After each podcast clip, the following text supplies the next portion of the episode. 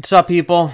Welcome back to the What If Project podcast. My name is Glenn, and you have landed on episode number 254. And today we're talking to Kevin Sweeney, one of my favorite people. He's been on the show before. Uh, last time I talked about his book, The Making of a Mystic. Don't quote me on that exact title, but it's something very close to that, if not exactly. Uh, the Making of a Mystic. Uh, but he recently wrote a, a new book earlier this year. Uh, we recorded this back in, I want to say January, I think, uh, of this year. Uh, but the, the book is called The Joy of Letting Go How One Thing Has the Power to Change Everything. And I've got to say that this book has been very helpful for me uh, over the course of this year. I read it uh, before my dad passed away. And I had this inkling, he passed away in March. I had this inkling at the time that I read the book that there was going to be a moment in time, whether it be soon, like in the year, or maybe next year, whatever, where I was going to have to let go of something very important in my life uh, in terms of my relationship with my father. I don't have to let it go completely because even though my father's passed away, uh, we still have a bond. We still have a relationship. It's just it just shifted, but I had I was gonna have to let go of how things were.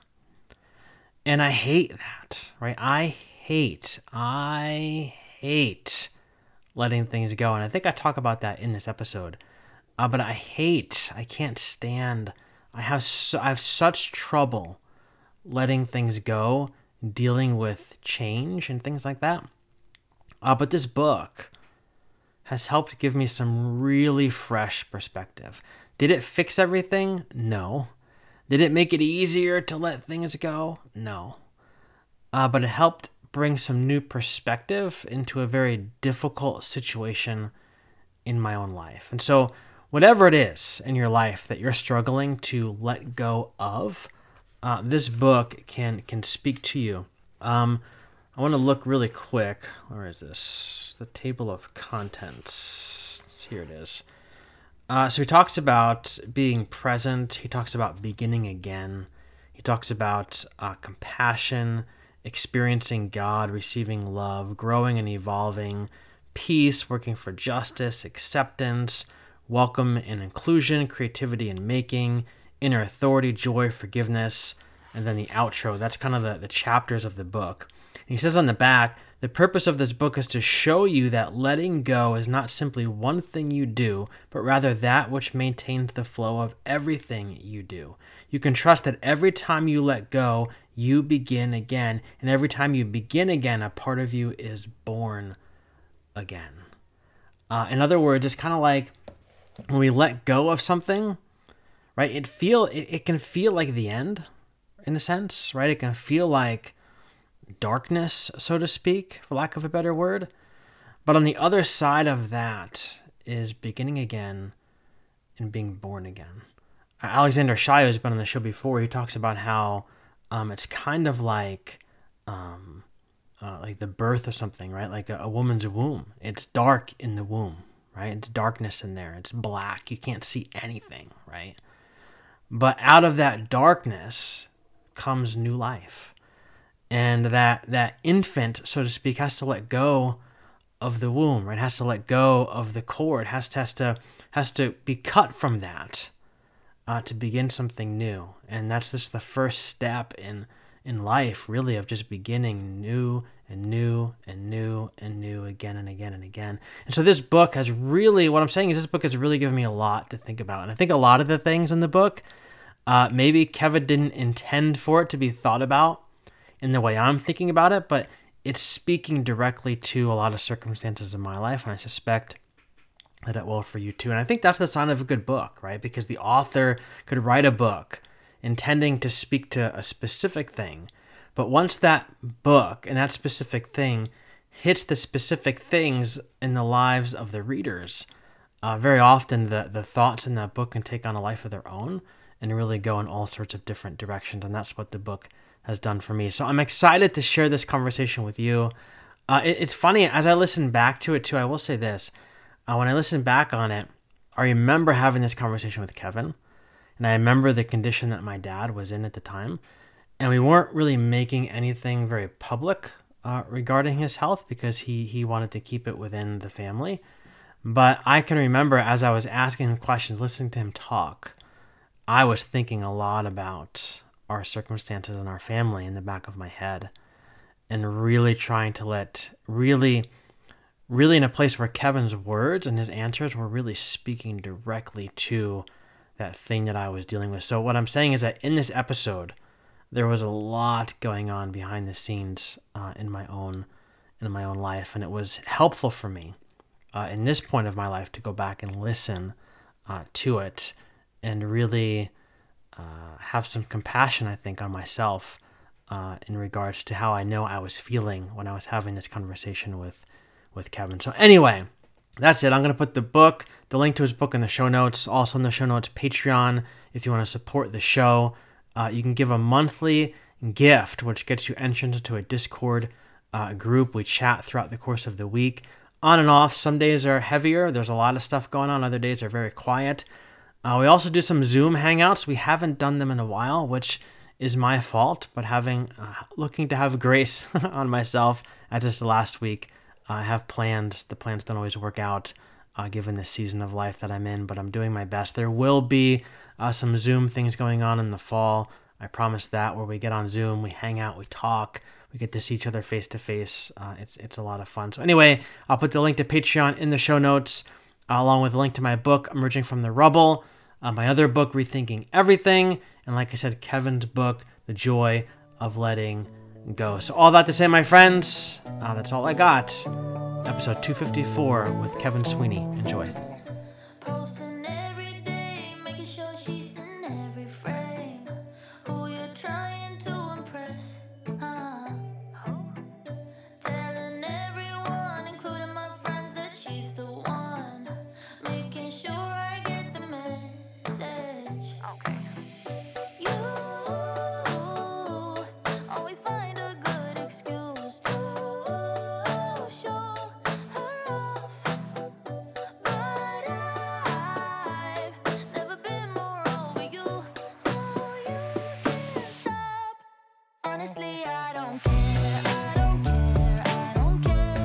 Everybody, welcome back to the podcast. Today we're sitting down with a repeat guest. His name is Kevin Sweeney. He has a brand new book out called The Joy of Letting Go. And so, Kevin, welcome back to the show.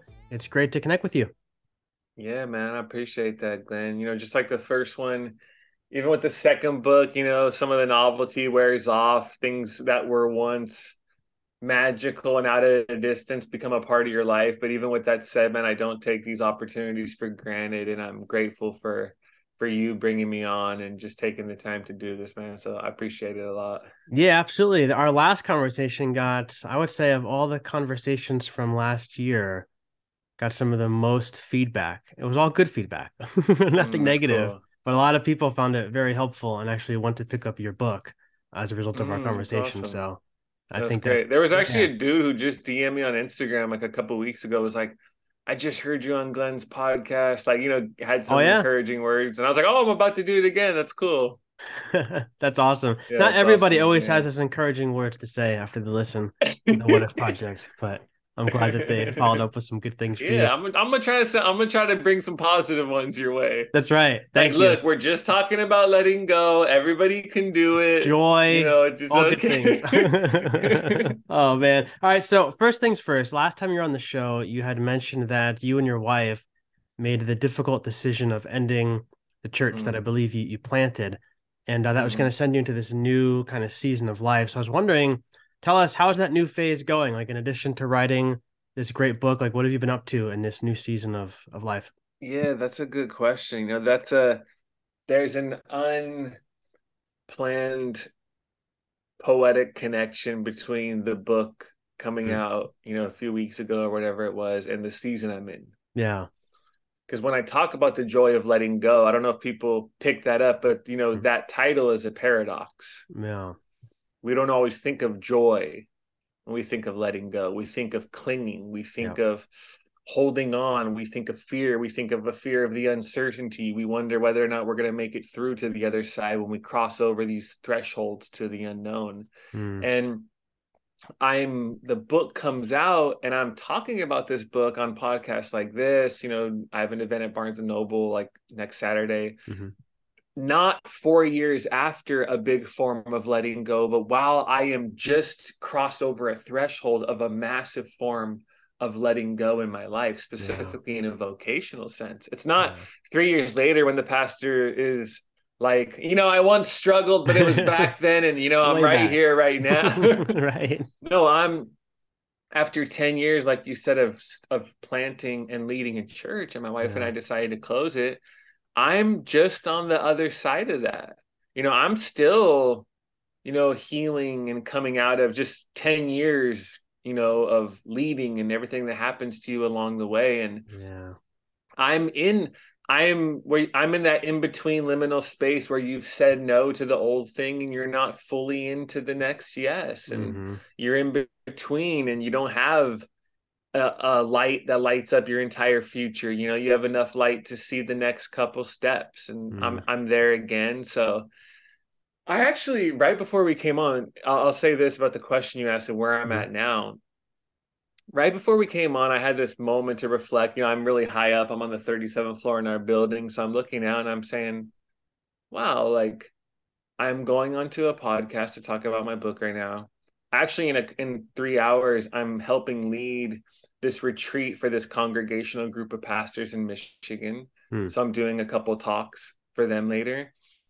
And I, I have somebody I really, really like and respect and I've been familiar with them for you know over a decade asked mm-hmm. me to endorse their book so I told them I'll get it to them by the end of this week and I just had this moment I'm like I'm not all the way wherever I'm going into the next chapter but this today feels like a microcosm like in a glimpse a ray mm-hmm. of light to the future cuz I'm like Kevin yeah.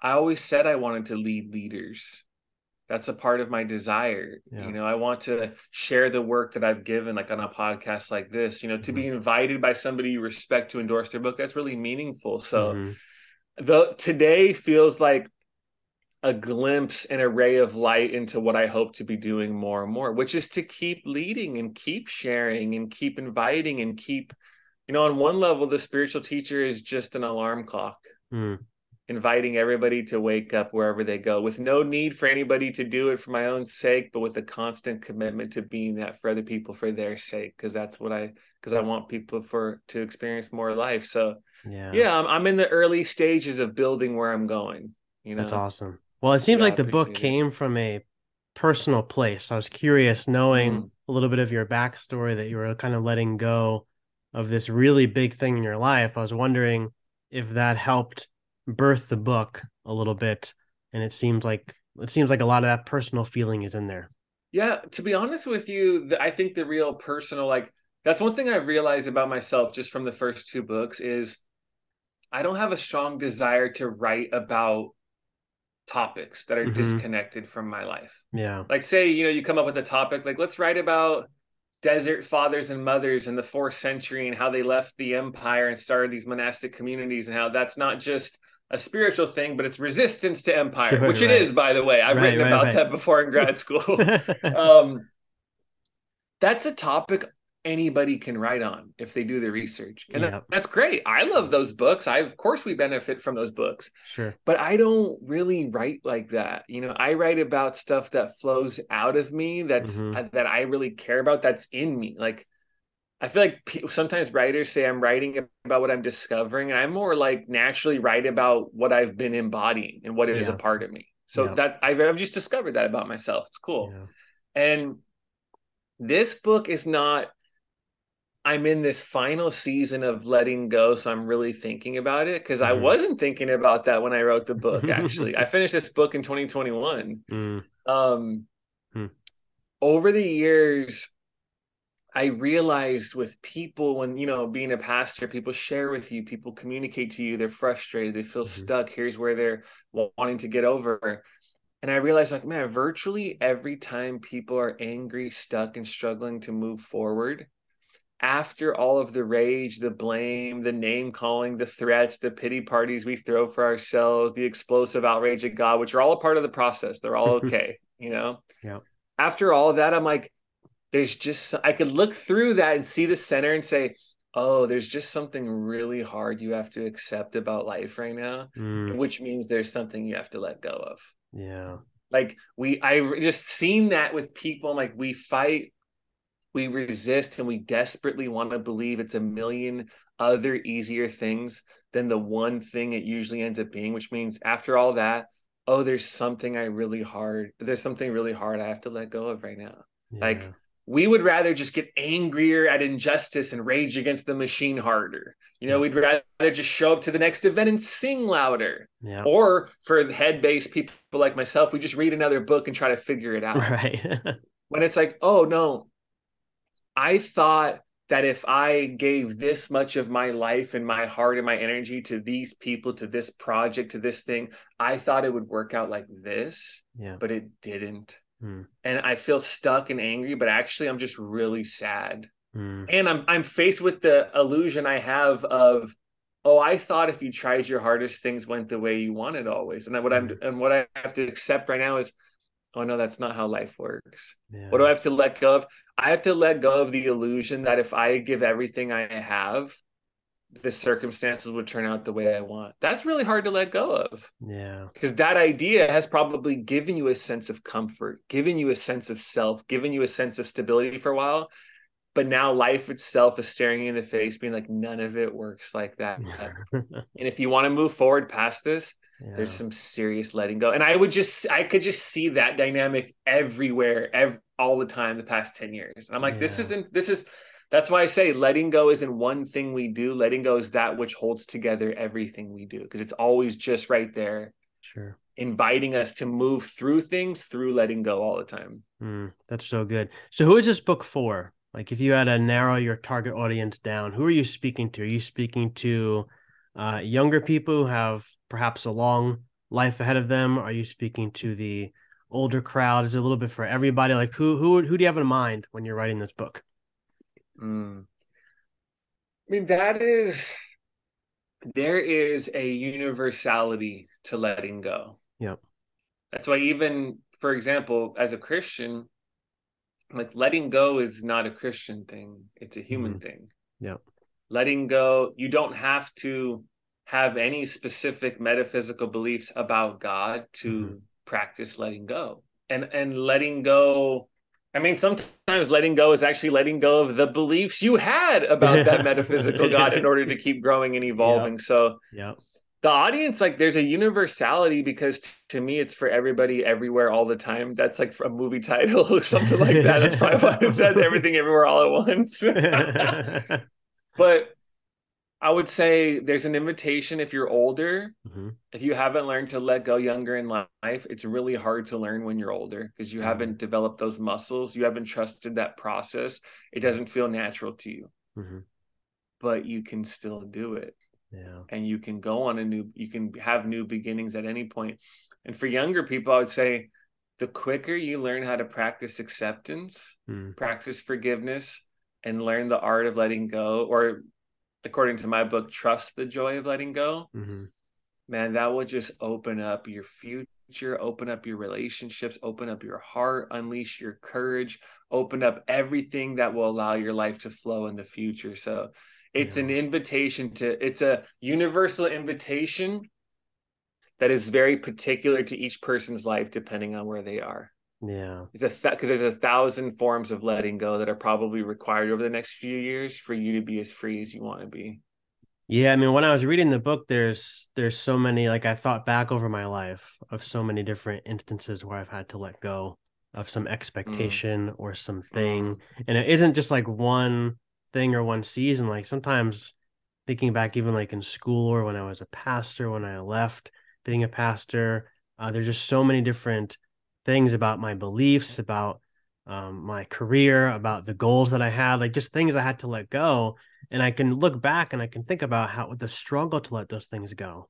Because there was part of me that just wanted to white knuckle them and make them Mhm. work because this was the Mm. dream. This was the way it was supposed to go. But looking back Mhm. on it now, like Monday morning quarterback, it's like, man, letting go of that stuff. I wish I would have let go of it sooner. Wish I would have wish I would have Mm. released my grip so much sooner because it brought Mm. me so much life and so much joy. Yeah, no, and that and that's that's what it is and that's why you know the title of the book the joy of letting go how how one thing has the power to change everything because the writer david foster wallace says everything i let go of everything i've ever let go of had claw marks on it. And what i want to say is i understand that mm-hmm. and there's no judgment there but it doesn't have to be like that. Yeah. The the process the beginning point the actual starting point for letting go doesn't have to happen five years from now. It can actually mm. happen five hours from now. Yeah. Because that's a fascinating thing about forgiveness, acceptance, and letting go is whether you do it five years from now or do it five hours from now, or at least begin the process, it's the same thing. Yeah. You were going to be accepting something really hard and letting and feeling something. And that, that's the hard part. You're feeling your way through. That's what's Mm-hmm. Letting go is an embodied thing. It's not a mm-hmm. mental thing. It's your mind, heart, and your body have to be aligned and open to do it. Mm. And it's embodied. It's it's physical. It's physiological. When you're really, really accepting something hard, and you've been clinging for years to something, and you finally let go, it's scary. Yeah. Your heart's racing. You know, your mm. body's filled with anxiety. You think because a part of you thinks if I let go of this, will I still be here? Yeah. Will I still make it? Will I still be me? Will I still matter? Will I still like like letting go of pastoral stuff and beliefs? Yeah. Will I still have the tribe, you know, yeah. having my back? And you you discover, oh, letting go of this means the tribe actually won't support me but the joy of the discovery is like i never needed that support in the first place to yeah. be me. And actually my need for the tribal support was actually getting in the way of the fullness of who i am emerging. So that's why i tell people every time you let go it feels like you're losing yourself but you're actually discovering yourself and the truth of who you are is emerging, which sounds a lot like some of the things Jesus said about letting mm-hmm. go, dying to the self, another yeah. self. I'm pretty sure there's some some of Something that happening in, in, the words of Jesus. yeah, so some kind of parallel. Yeah. so when we talk letting, about joy, yeah, go ahead. Yeah. Sorry. No, no, no, no, go for it. No, I was gonna say when we talk about joy, because we said that word now a bunch of times. You said I said it. How are we defining joy in terms of the title of the book? Because whenever I go to church, whenever I heard a sermon about joy it seems like there's always like a different definition attached to it so when we talk about mm. joy in the context of letting go uh, what are we referring to mm. it's a good question i mean see even right now when i think about joy you know mm-hmm. so often we use metaphors and analogies to talk about god to talk about the depths to talk about the things within you know joy is you know spaciousness mm. you know a trusting and benevolence it's it's an atmosphere and a foundation and the ground that you walk on you know mm-hmm. so if joy is an atmosphere bad things can still happen but the and hard things still happen and pain still emerges in our life and in this world of course it does but it happens within a larger atmosphere of the possibility of joy mm. you know so joy is this bubbling everything everything isn't good but somehow everything's okay. Mm. everything is not as it should be in the sense of we know there's injustice we know there's all form all kinds of oppression and, and even individual things that happen to us. Of course we know everything isn't good in that sense but somehow it's all good as a whole. Like that's a part of the mm. paradox in the non-dual mind says everything isn't good but everything is okay. Mm at the same so joy is this awareness of this larger spacious affirmative yes to life and to our lives. And the what holds us all together is actually love and joy you know and mm-hmm. everything else takes place within that context. So mm. it's something some sort of spaciousness that allows us to uncoil and breathe a little deeper and be like i'm actually okay.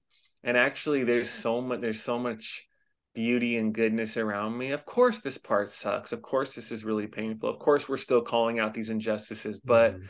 somehow mysteriously, there's this undeniable goodness, like a mist that is everywhere, and the in the glue that is holding all this together. So, yeah. The, all, all I have is poetic answers when it comes to joy, because on a technical level, who the hell knows? right. No, I think that's a really good picture because the way I've been thinking of it is almost like it's like life is like this big puzzle and there's like some pieces that are bright and colorful and lovely. There's other pieces that are really ugly looking when you look at them and they don't really make any sense apart from the bigger picture. But when you put the the beautiful pieces together with the darker pieces and everything comes together it makes this beautiful picture. And i think it's knowing for me the joy comes in knowing that although this piece might suck uh, at the end of the day it's going to make this beautiful picture it's okay because uh, somehow mm. it fits into the larger puzzle that's the way it's been mm. for me. That's the that's my mm. poetic answer. mm, yeah, no, I like that. Yeah. yeah. All right, so let's dig into the book a little bit. One of the questions I had, Kevin, while I was reading, is I'm sure you're gonna have a really good answer for this, but how do you know the difference between needing to let something go and needing to hang on to something? And I asked that because, like, mm. not when I was reading, I'm like, well, not everything needs to be let go, right? Like sometimes, mm. even though something is I don't know, something's painful, something's hard. We need to hold on to it in order to work through it. Like I think of like a difficult relationship, for instance. Some sometimes when relationships get hard, uh, it might be might feel like we want to let it go, but sometimes the joy in the relationship or the development that we have as a human mm. being comes from sticking with it, right? Like same with a job, mm. hobby, uh, maybe a workout routine, whatever. So again, like how do we know when something hmm. that's on our plate or on our shoulders is something we need to think about letting go as opposed to holding on to and working through it? Like, what's that mm. dynamic look like? Yeah, yeah, no, that's a great question because you know, letting go has a million different faces mm-hmm. depending on the moment you're in. Yep. So that's why even I'll tell people, you know, for example, in their relationship with the church, like say with a specific church, a specific community, I say mm-hmm. sometimes it takes courage to stay, sometimes it takes courage to leave. Yeah. you know sometimes letting go you sometimes you have to let go of individual preferences for a community because you're mm-hmm. overall aligned with them and you think what they're doing is good and beautiful though you can let go of some little things in order to stay there well other mm-hmm. times if your actual alignment is off and you think what they're doing is genuinely like on many levels problematic and dangerous and destructive and oppressive for the world then you need to let go of your need to be over identified with that tribe and move on those are different mm-hmm. forms of letting go yeah. for different things you know yeah. and i think one way to think about it is i need to let go of anything that is getting in the way of life, mm. of grace, of love, of the truth of the sound of my own voice mm-hmm. emerging, the truth of my own life emerging, the authentic feeling of who I am. Anything that's getting in the way of that is something I need to let go of. So, say, for example, with a relationship, some people, when relationships have conflict, get hard, have problems, they operate with the illusion that relationships are supposed to be easy and anyone who's been in a relationship for a long time is like now talk about an illusion you need to let go of. Right. that's a delusion that you need to let go of. Right. Because that's not how life works. That's not yeah. how relationships work. Yeah. So sometimes if it gets hard or challenging or there's conflict we're like oh well i'll just let go and move on. Okay but if you keep doing that over and over when it gets hard you're not growing yeah. You're actually not letting go of something getting in the way of your life. You're just refusing to deal with the reality of life in that moment. Because what the invitation you're talking about as an alternative, sometimes in relationships, there is letting go that's required, but it's not mm-hmm. letting go of the relationship, it's letting go of what I thought I needed from you. Oh, that's a problem. I needed you to be more than you actually can be for me. I need to let go of the expectations, the dangerous expectations I had on what a relationship is supposed to do for me. Oh, yeah. if I can mm let go of that, now the relationship can flow better. Yeah. If I can let go of the need for you to somehow complete me, fix me, make me whole, make like you're totally responsible for my emotional health. Oh, mm-hmm. if I can let go of those things, now the life between us is flowing again. So it letting go has a thousand different faces depending on our our circumstances and that's where there is no one formula and the helpful thing as we grow and evolve spiritually is learning to read our own life mm-hmm. a lot of pastors are good at reading the bible but they're not good at reading the text of their own hearts oh man that'll preach a yeah. lot of leaders yeah. yeah are good at, you know, recognizing how the spirit was working in the biblical narratives, but not good at recognizing how the spirit's working in and through their own unfolding narrative. This is why we have so many, you know, moral failures, pastors doing all just all types of insane things while they're preaching all these sermons because they have not learned to listen to, be aware of, and to be in tune with their own life, their own voice, yeah. the sound of what's happening within them, and the sound of the spirit. And that's a part of this situational wisdom and day to day things of letting go of. Oh, is, is, this a contracting, clinging energy, or is this an open, liberating energy? What am I clinging to? What am I stuck to? What can mm. I not imagine my life without? What am I over identified with? What mm. can I like? These are the type of questions we ask to get more of a sense of well, what do I need to let go of right now? Oh, mm. I realize every time that person does this, I get disappointed. Oh, oh, you know what this really is is I didn't realize all the uncommunicated expectations I have on them. I thought if I share my good news with them, they're supposed to react like this, affirming, supportive. they didn't. Now I'm disappointed and angry. Oh, if I can actually, if I'm paying attention, oh, I didn't realize I have all these expectations about how people are supposed to respond to good news that I share. Yeah. Oh, that's my work. Hmm. They're, yeah, they're not they're not being the most loving. I can identify that, but still recognize it's actually my ego needs for approval, my un, unknown expectations of how they're going to respond. That's what's getting in the way of my joy afterwards, and that's what's stealing my peace. Is oh, I'm stuck on that. Oh, I can yeah. let go of that. Now I let hmm. go of it whoo, all of this, the spaciousness. I'm okay. I didn't need that. And next time I either share with them and know how they're going to respond or decide I'm not going to share good news with people who don't know how to celebrate it. I can let go of that because it's uh, it's good either way. So yeah, it's a real situational. Can you pay attention to your life close enough to recognize these things? And it really, I mean, you really have to be self aware then, in order mm. to have these kind of aha moments because like even thinking about what you just said about somebody not responding the way that you expect them to respond to your good news and making the assumption that they're they're not being as loving as they could be they might in their mind be being very lovely uh, very loving but just might that just might not mm. be the way that they're wired to have that exactly. big response that maybe you've come to expect because maybe that's the way it was for you and your family everybody had a big mm. response to your good news but now you come across this person that doesn't have that response. So it's about letting go of your expectation and the assumption that somebody should always respond over the top mm. to your good news. Mm.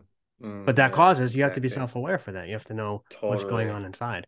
Yeah, self awareness is always the beginning point of transformation. It's not transformation itself, but without the awareness of that which needs to be transformed, you will never go on the journey to transform it because you aren't even aware of how it's operative in your life and how it's getting in the way. Yeah. And that was me coming into the church later.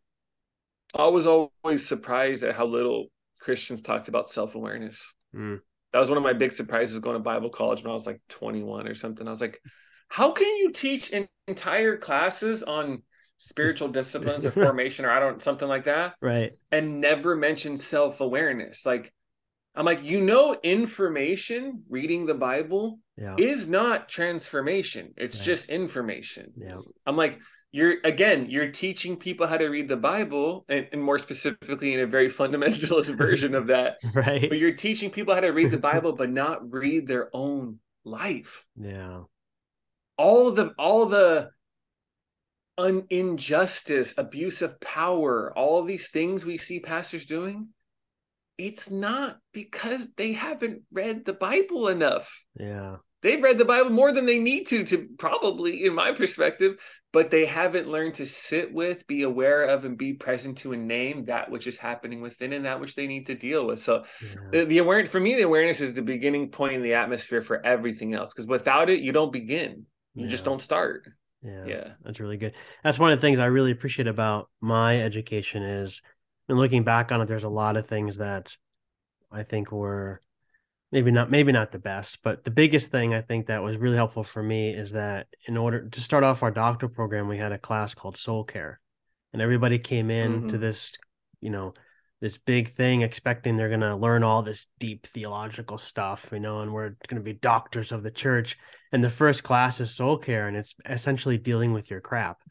And basically, the professor. All, here's the first day. They're all here. The first question: What makes you sad? You're like, oh, that's right. the professor opened up. He's like, he's like, you can't help other people if you haven't helped mm. yourself, and you don't mm. have any any place in looking into somebody else's life if you haven't looked into your own life. And so we really mm-hmm. spent the whole semester unpacking our baggage from our past. We had to go through like mandatory therapy. We had to do a whole bunch of different things. Mm, so and it really helped us become, helped me become very self aware. We had to dig into our family history, write a whole paper like on mm-hmm. our genealogy, going all the way back to different things that our family struggled with in the past and how we're going to break those things. Just really good stuff. I think uh, too far too many people who are in ministry, I think places haven't had the opportunity, haven't been pushed, I should say, in an education atmosphere to go mm, through that kind of a mm, process to mm, erase that self awareness. Mm, yeah. yeah, yeah, that's so good. So going back to my question, if I'm hearing you correctly, then we might not have to let go of something big like a relationship, but we have to mm. let go. There's always something within the context of that relationship, for example, that we need to let go. So like I'm thinking, I'm going back to when I was a pastor and thinking about like being a pastor of this church. And maybe you're in this position where you want you you you're either going to stay in the church or you're going to leave. And you want to let you mm. if you leave, you're going to let go of the church, you're going to move on, you're going to do your thing. If you stay though, there still could be things you have to let go of staying. Mm. And what you might have to let go of is the expectations that you hmm. have maybe for that church. So am, I understand exactly. that correctly? So there's there's a difference between letting go of the church completely yeah, no, or letting go of your staying and letting go of your expectations of the church. Absolutely. That's a great distinction. Letting go of the thing. Yeah. And then letting go of specific ways you, you relate to or think about the thing. It. Yeah. Are different. Because yeah. even for example, today when I'm talking to this group of pastors later on, on, this retreat, and I think about vocation and calling and where they're all at, I'm like, yeah. One of the questions I want to keep asking pastors is, are you more free and filled with joy and at peace than you were three to five years ago? Because mm-hmm. if not, find something else to do. Yeah.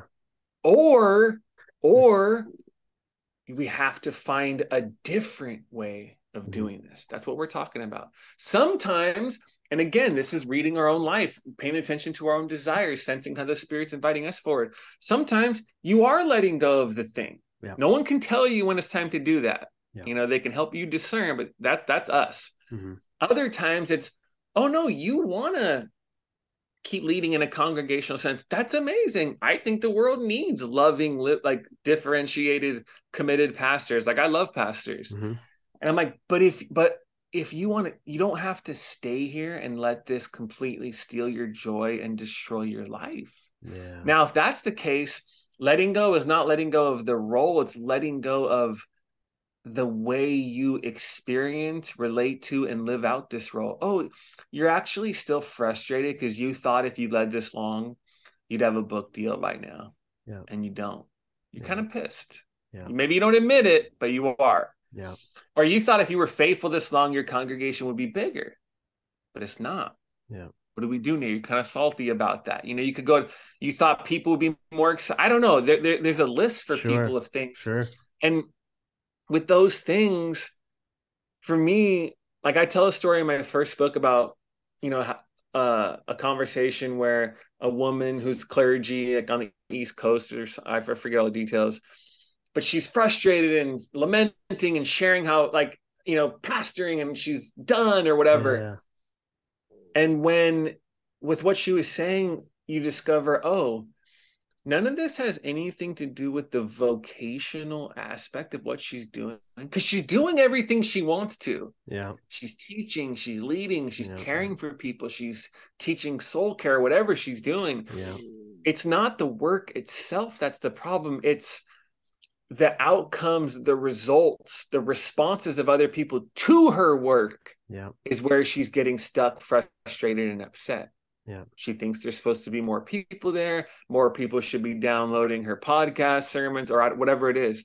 Yeah. And to me, I'm like, oh, well, if you want to stay here and not be obsessed with metrics that have nothing to do with the way of Jesus and not be stuck on, you know, the lack of you think this isn't significant. Oh, actually, what you have to let go of is how contingent the value of your work is upon the number of people who respond to it the way you want them to. Yeah. Oh, yeah. It's not the work. The work itself is great.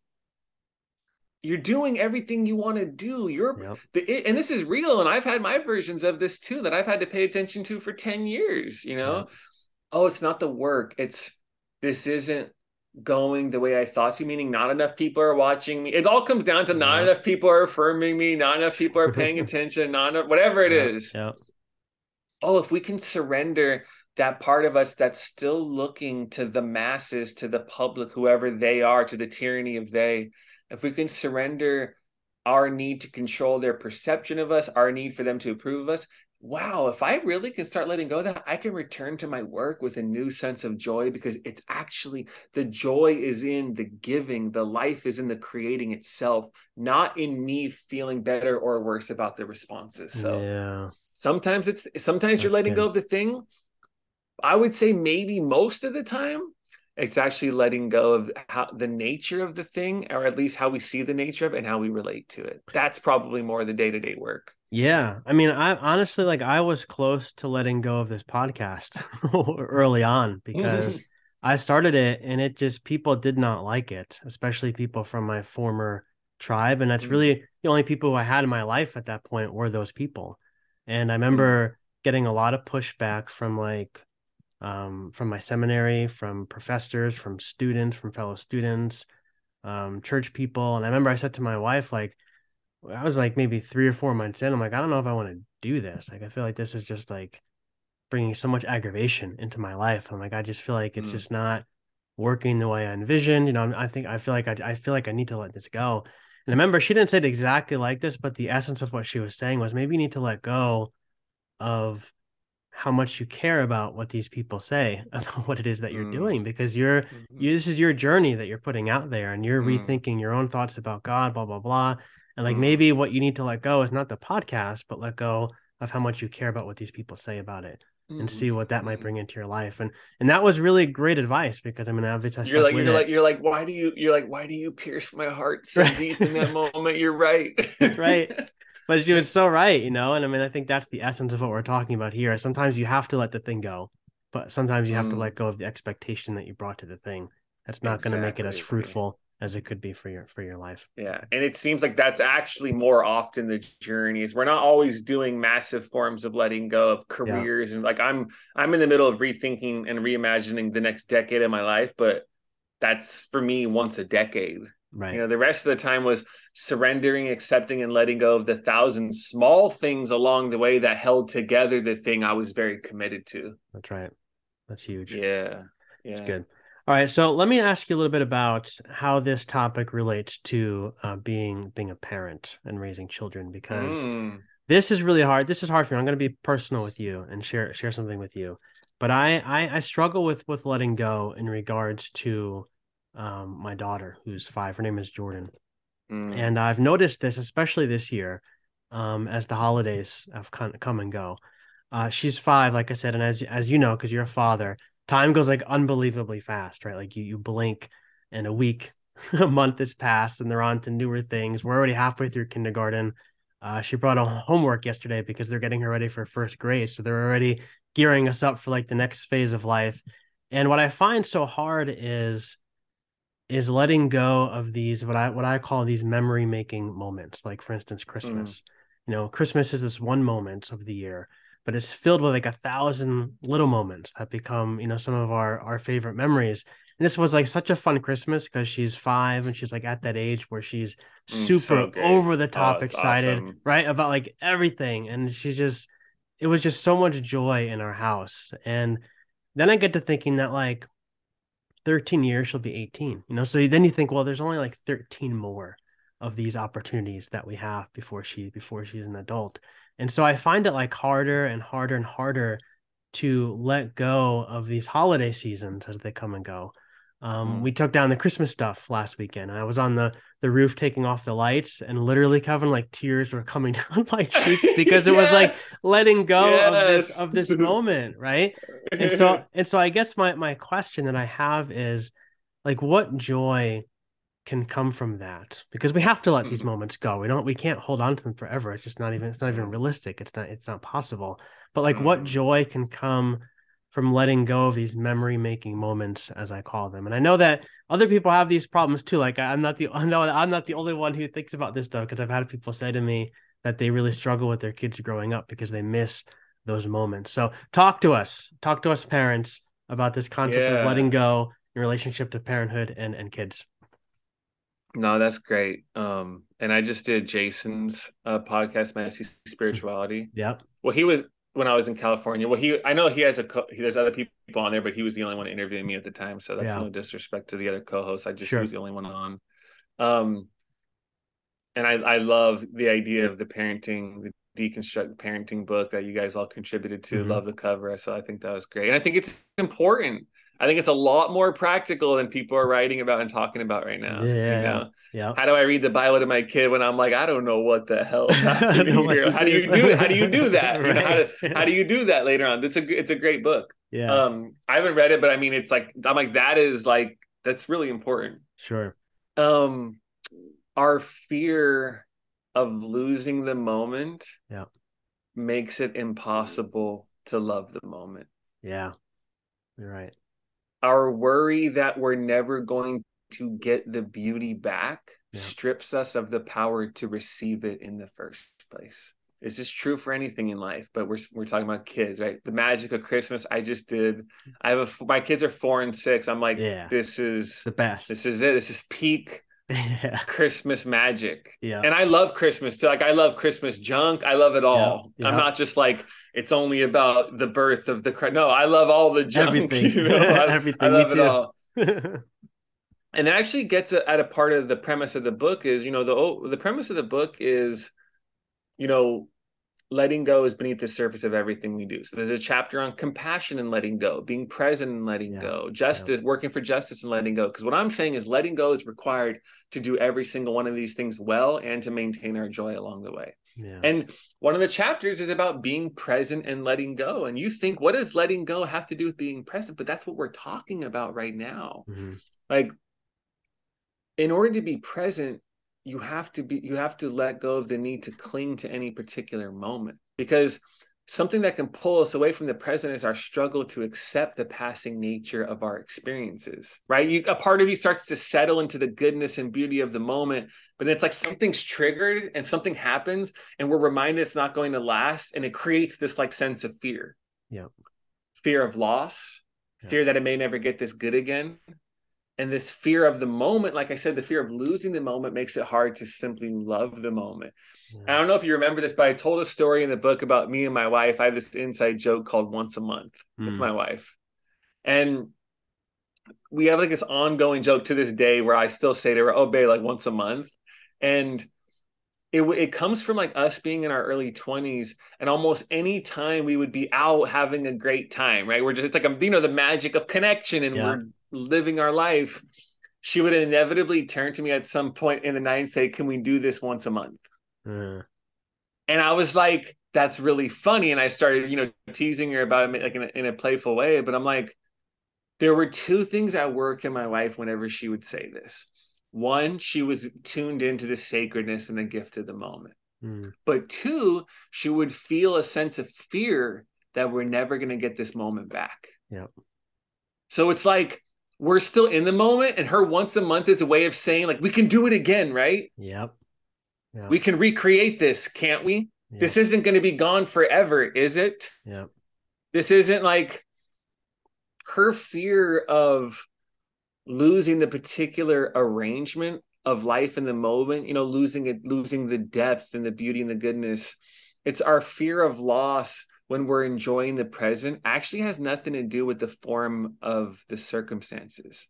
It has to do with our fear of never getting back the substance of life we experience through the circumstances. Yeah. It's not the structure of the moment. We're out at this restaurant having a couple of drinks, talking. No, it's the connection, it's the joy, it's the present, it's the substance within the container of the moment. That's actually what we want. And we're scared if we if we lose the container, if we lose the structure and the form of the moment, the magic and the miracle and the flow of life within it goes with it. And that is what I would say that isn't true. Yeah. Joy, grace, presence, these are all infinite fountains that are flowing they're not limited you know qu- like entities with a with a limited amount of quantity that we're trying to capture. No this is all flowing all the time. And you know rumi says don't grieve. Anything you lose comes around in another form. Mm. so what do we need to let go of in order to be present as to our kids in this moment? Our fear that it's never going to be this good again. No you're not going to get back six year old christmas Yeah. Wait, wait, what's your daughter's name Jordan. Jordan. Jordan. you don't get Yeah. six year old. Yeah, you don't get six year old Chris Jordan Christmas again. And there Yeah. is a, there is some sadness to that, Yeah. and that's okay. We can we can let go of that time, and we can grieve over not having it again. But if we do that well, it puts us in a place to be open and to receive seven year old Christmas right. when we do it. It's not going to be the same Yeah. But we don't we don't need it to be the same to we what we want is the magic the connection and the joy. Yeah. i don't need my kids to be this age forever. What i want is connection joy in this. And if i can sur- it's like you're perpetually surrendering every moment with your kid and letting the next one be born again. Yeah. and anytime you surrendering letting go dying to there is grief in all this. Letting go of something and dying to something are the same thing and death always has grief so i'm letting go and surrendering the magic of my two-year-old son to let my four-year-old son be born again in front of my eyes so i can be fully awake and alive to him the joy isn't going anywhere the Yeah. form of it is just changing Yeah. the connection, the life, the miracle of, of of having a child and sharing that space, that's not going anywhere. And if I, when the form of it, when the structure, of when the particular arrangement of it goes, the joy doesn't go with it. Like Rumi says, it comes around in another form. Yeah. My kids are infinitely presenting themselves to me in in in in in, in different ways. And the joy and the presence and the connection is everywhere each time. If I can let go of things being the way they once were and let them be exactly what they are in front of me. My son's four, dude. He's wearing Yeah. Jordans, running around, talking to me. He's not one anymore. Yeah. You know what I'm saying? Like yeah. those times were special, but once you go through that with kids, like I can't go back, dude. I can't go back to baby life. It's it's insane. Right. But I'm like, I'll see a person with like a 18 month old. I'm like, man, they're so cute and like the little faces. But I'm like, I want my kids to be exactly where they are. Yeah. And, and they keep, for me, it keeps on getting better. But the fear of, is it ever, no, that's a part of why I'm a Christian and why I've given my life to God, why I'm the way I am is no, everything keeps getting better if we're doing the work of acceptance and letting go and surrendering. yeah. There is not like grace and love and joy is not a it, it- this isn't a scare when people talk about a scarcity economy it, this is not a scarce resource in the world it's Mm. it's not but it's not a bucket that only dumps on us once in a while it's actually a fountain that is constantly pouring it's flowing out to the world and that's a big thing dying to the the shape of this moment Yeah. trusting the substance substance of this moment will be born again if I can Yeah. let go of the shape of it. But if I'm stuck on the way it once was, I'm missing what's right in front of me next time. That's right. Yeah, I think that's like I feel like that's like the revelation I had when I was up on the roof taking these lights off because I was thinking to myself like I can I can either live these moments closed fisted or open handed, right? Like if I'm Mm, if I'm if I need to have my my my my hands tightly clenched around 5-year-old Jordan and this Christmas and things like that, then my hands aren't going to be open to receive whatever six, seven, eight, nine, ten year old Jordan are going to be able to bring mm, to me. Like there, there's Mhm. this, there's this beautiful thing that happens. Like even looking back over, like you said about having a baby versus now having like a five year old, it's there's so many things that have come as a result of five year old Jordan that I would have never had had she just stayed a baby. And there's so many things I think that have brought me so much joy in these moments that I didn't have back when she was a baby. So having to let go of those baby moments made room for all these other wonderful moments. And I think it's just Mm. recognizing that that's going to be true. It's going to be the cycle as life goes on and as she gets older. Mm, mm. Yeah. And I'm still even leading a church for 10 years and closing it down less than a year ago. I can look like I had a great experience Mhm. with, with the church. Yeah. You know, it wasn't like when we announced we were closing the church, the church gave us a standing ovation. Mm, Like it was as healthy as it could have gone. Like it was Yeah. a great experience. Doesn't mean it wasn't hard. Pastoring's hard and church planning's even harder. sure. but it was a great experience. And I can look back and be like, the connection, the collaboration, you know, the shared movement towards a future, that's a beautiful thing. And you know what?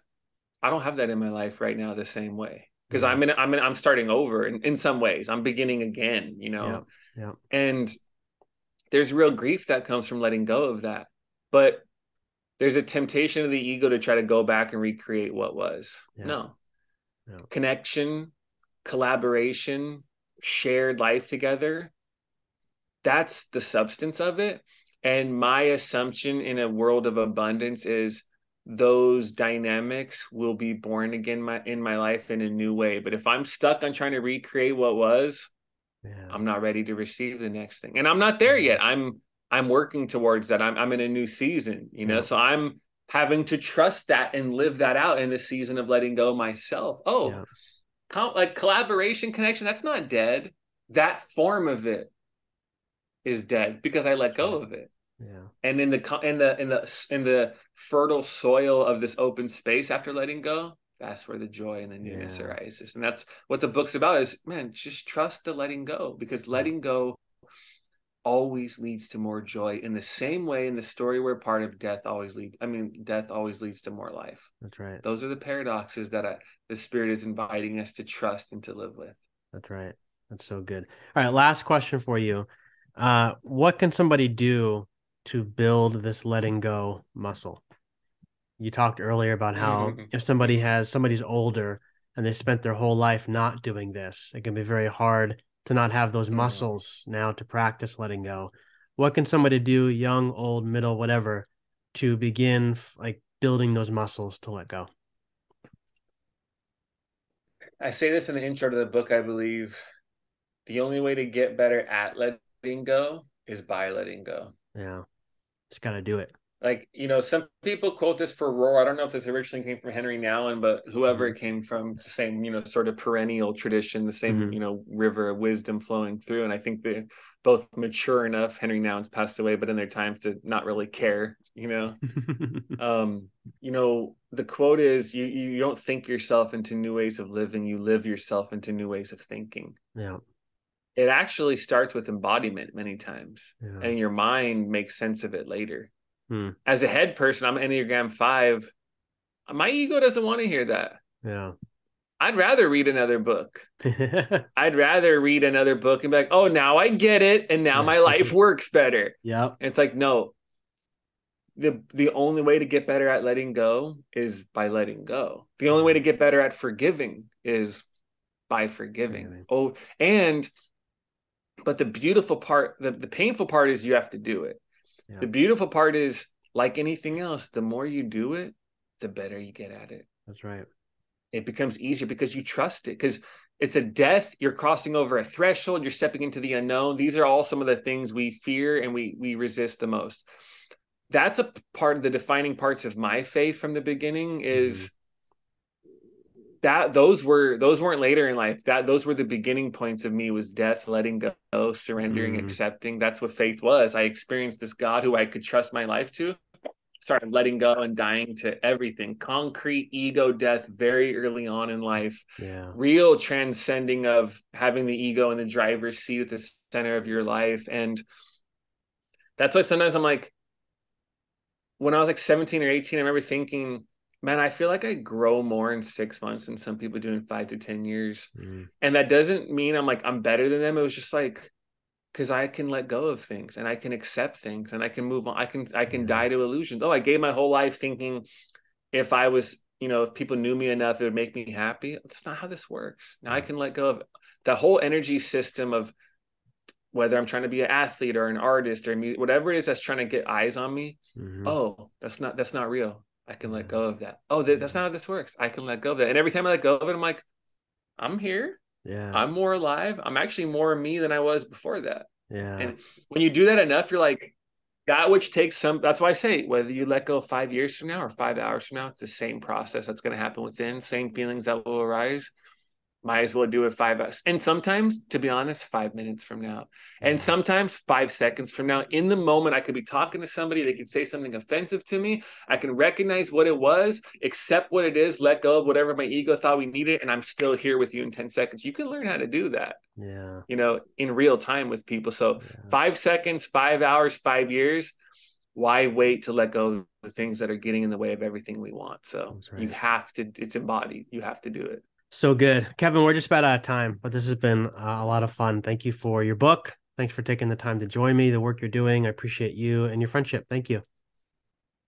No, I appreciate you. You're gonna pick up your daughter back, Jordan. You know what? I'm ready for next Christmas. I'm it's ready. gonna be awesome. Get ready. Let's it's not gonna be the same as last year, but it's gonna be amazing. It's to be amazing. And then I'm ready for the one after that and the one after that.